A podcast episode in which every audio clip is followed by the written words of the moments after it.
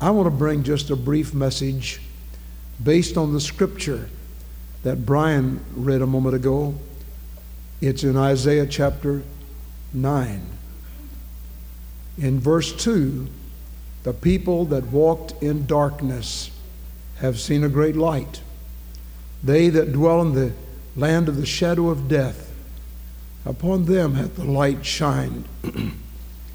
to understand that more fully, you'd have to understand what Israel went through because of her sin. She had turned against God. The scripture speaks of her going whoring after other gods. They were in the land of the Hittites and the Jebusites and the Perizzites and all the others, and they were all pagan. And to understand a little bit more about it, you would have to read back in Genesis how when God led Abraham down out of Ur of the Chaldees and out of Haran down into what we know as Palestine, he said, I'm going to give you this land. It will be yours. But not yet. Don't you touch the Hittites or the Jebusites or the, all those other groups. They are pagan. They are involved in all kinds of sin. But the cup of iniquity is not yet full. Abraham was a spiritual challenge to those people. His nephew Lot was meant to be a spiritual challenge, but he got all caught up in the world, the flesh, and the devil. Went down to Sodom and identified, though he did not become a sodomite, he identified with them so thoroughly that when the angels came to lead Lot out of that city, when he tried to talk to his kinsmen, he seemed as one who just mocked. They didn't believe him. He was so overwhelmed by the influence of his culture. 400 years went by before God led the children of Israel into that land. And God told Joshua, and this is a point of contention among many people today who read the Bible, they don't understand why Joshua would go in and exterminate people. God gave them 400 years to turn from their sins. They wouldn't do it. And finally, God said, I My patience has worn out. You remember we spoke this morning from Hebrews chapter 3? So they could not enter in because of their unbelief. People today cannot enter heaven, cannot enter the kingdom of heaven because of their unbelief. And the people walked in darkness.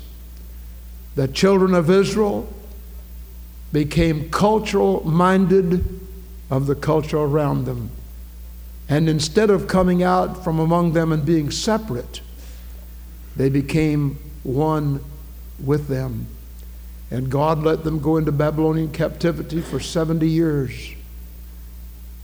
Then God said, Isaiah, you say to these people, the people that walked in darkness have seen a great light. This is called the prophetic perfect. It had not yet happened, but it were as if Isaiah had been translated years ahead and said, Look here, you say to the people, those who have walked in darkness have seen a great light, and that light was none other than the Lord Jesus.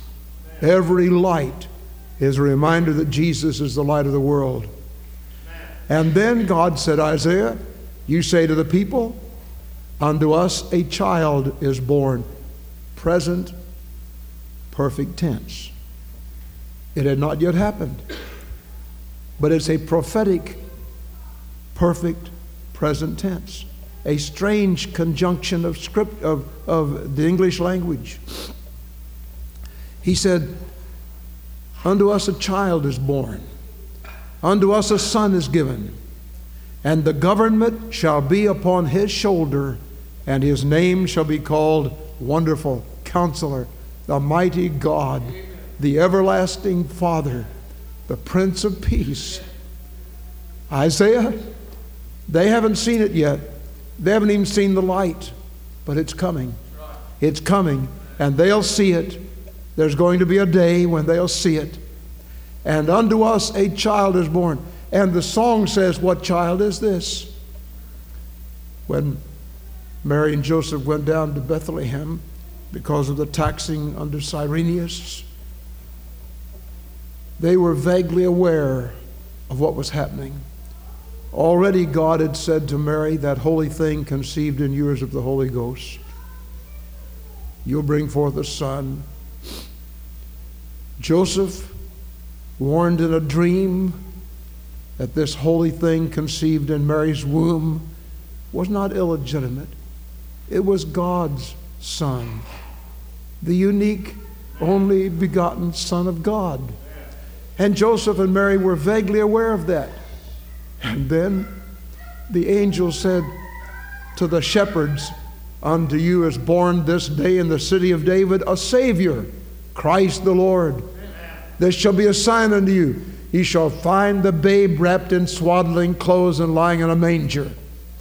And suddenly there was with the angel a multitude of the heavenly host, praising God and saying, Glory to God in the highest, and on earth peace, goodwill toward men. And perhaps at the same time, though we do not know the exact timing, over in the east, some men who had perhaps read some of the scriptures Daniel had written, and they were watching the stars. They saw a strange star. Now, whether everybody saw that or not, we don't know. Some have believed there was a conjunction of planets and uh, everybody could have seen it. It's strange that only the wise men saw and followed.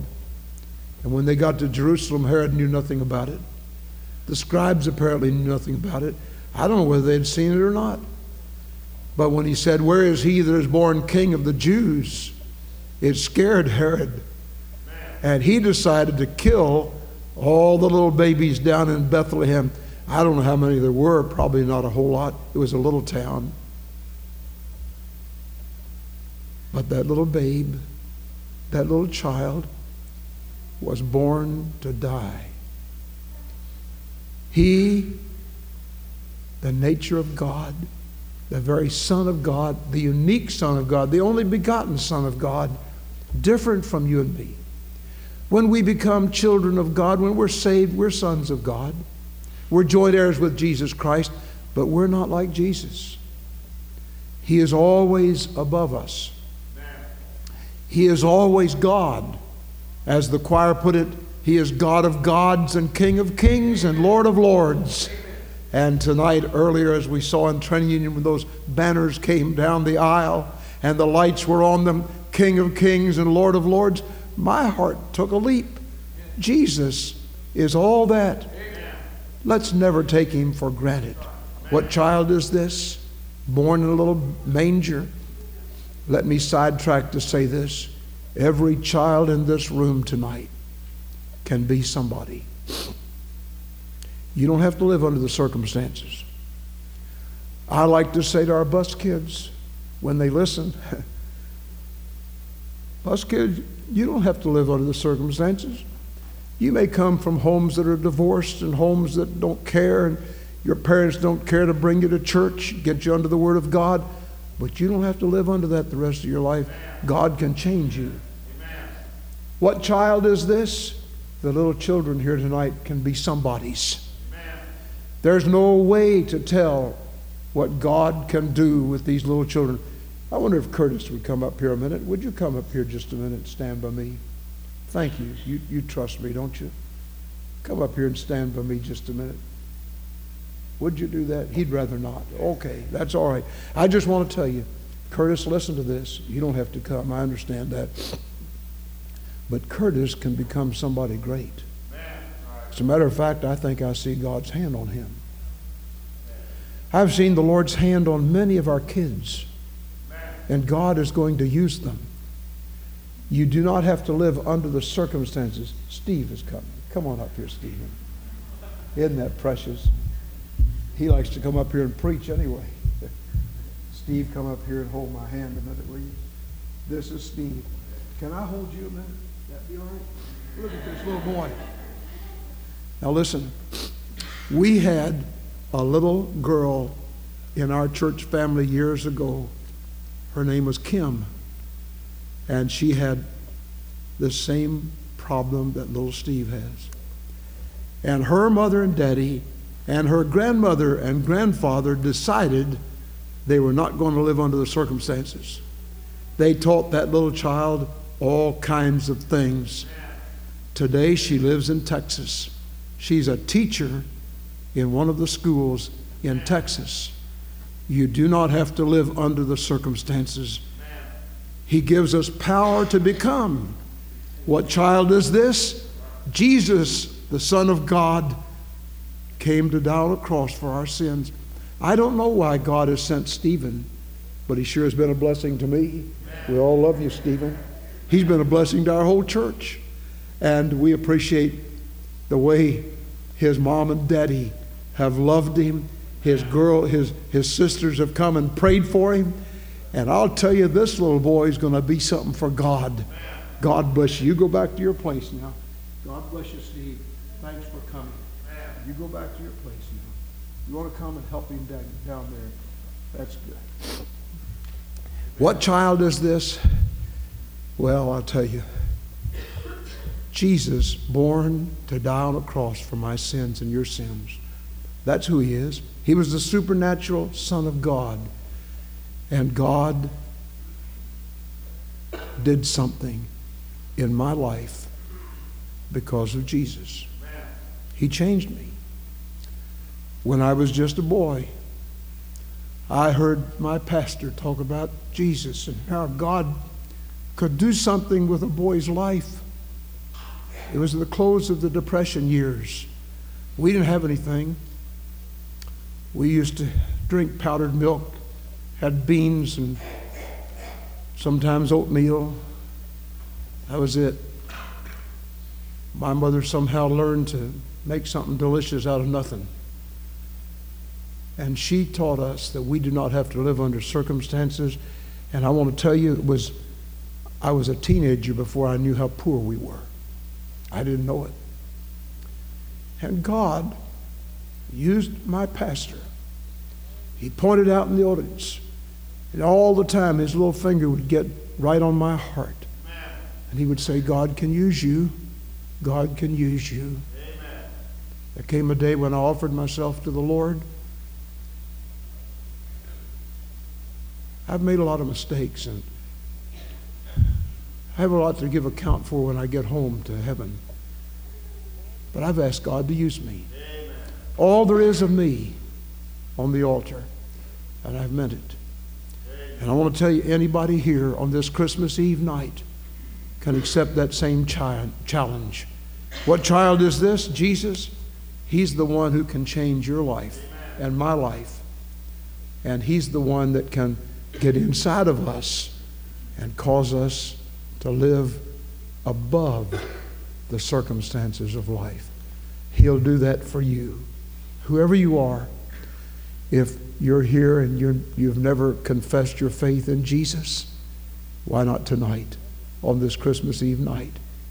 And if you're already saved, is there anybody here who would offer your life to the Lord? And just say, Lord, use me. As we come to the close of this year, I want to ask you to use me. I don't want to be a dime a dozen.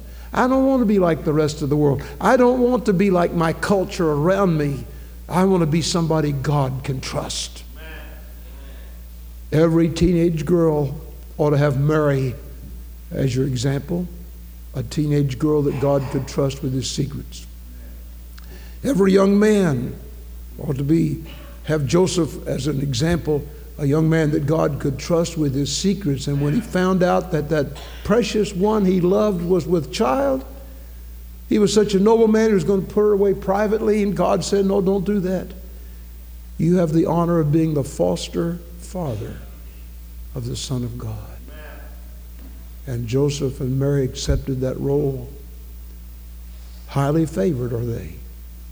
God has something for you. He has something for you to do. Would you say an eternal yes to Him. May we pray. Our Father, we're so grateful that so many people have come on Christmas Eve. Just sit here at the foot of the Christmas tree, look at all those beautiful lights that remind us of Jesus at the top of that, that tree, an old rugged cross, reminding us that God so loved the world that that little child born in a manger was born to die on a cross. But that wasn't the end. Three days later, he was alive and is alive forevermore and is able to enter any life that will invite him in. We pray that tonight, as we close the service, we will close with a commitment to you. That we would say, Jesus, I give you myself. Best offering I can give. I've given something to missions, and I've given something to the church, and I've given something to the budget offering, and I've given something to this and that and the other, and I've bought presents for people. But Lord, I want to present myself as a present to you. I want you to use me. And if you'll say that to Him, He'll take you seriously. Our Father, help us to offer ourselves to you in Jesus' name. Amen. Let's stand. What page are we singing? Jesus, I come to thee. Out of my darkness, Jesus, I come to thee. The altar is empty. It's God's altar. If you want to come and just pray, you can. You want to come make a commitment to the Lord? If you're here and you're not saved, will you come to Christ? This will not be a long invitation, but what a wonderful Christmas Eve way to spend this night offering ourselves to God.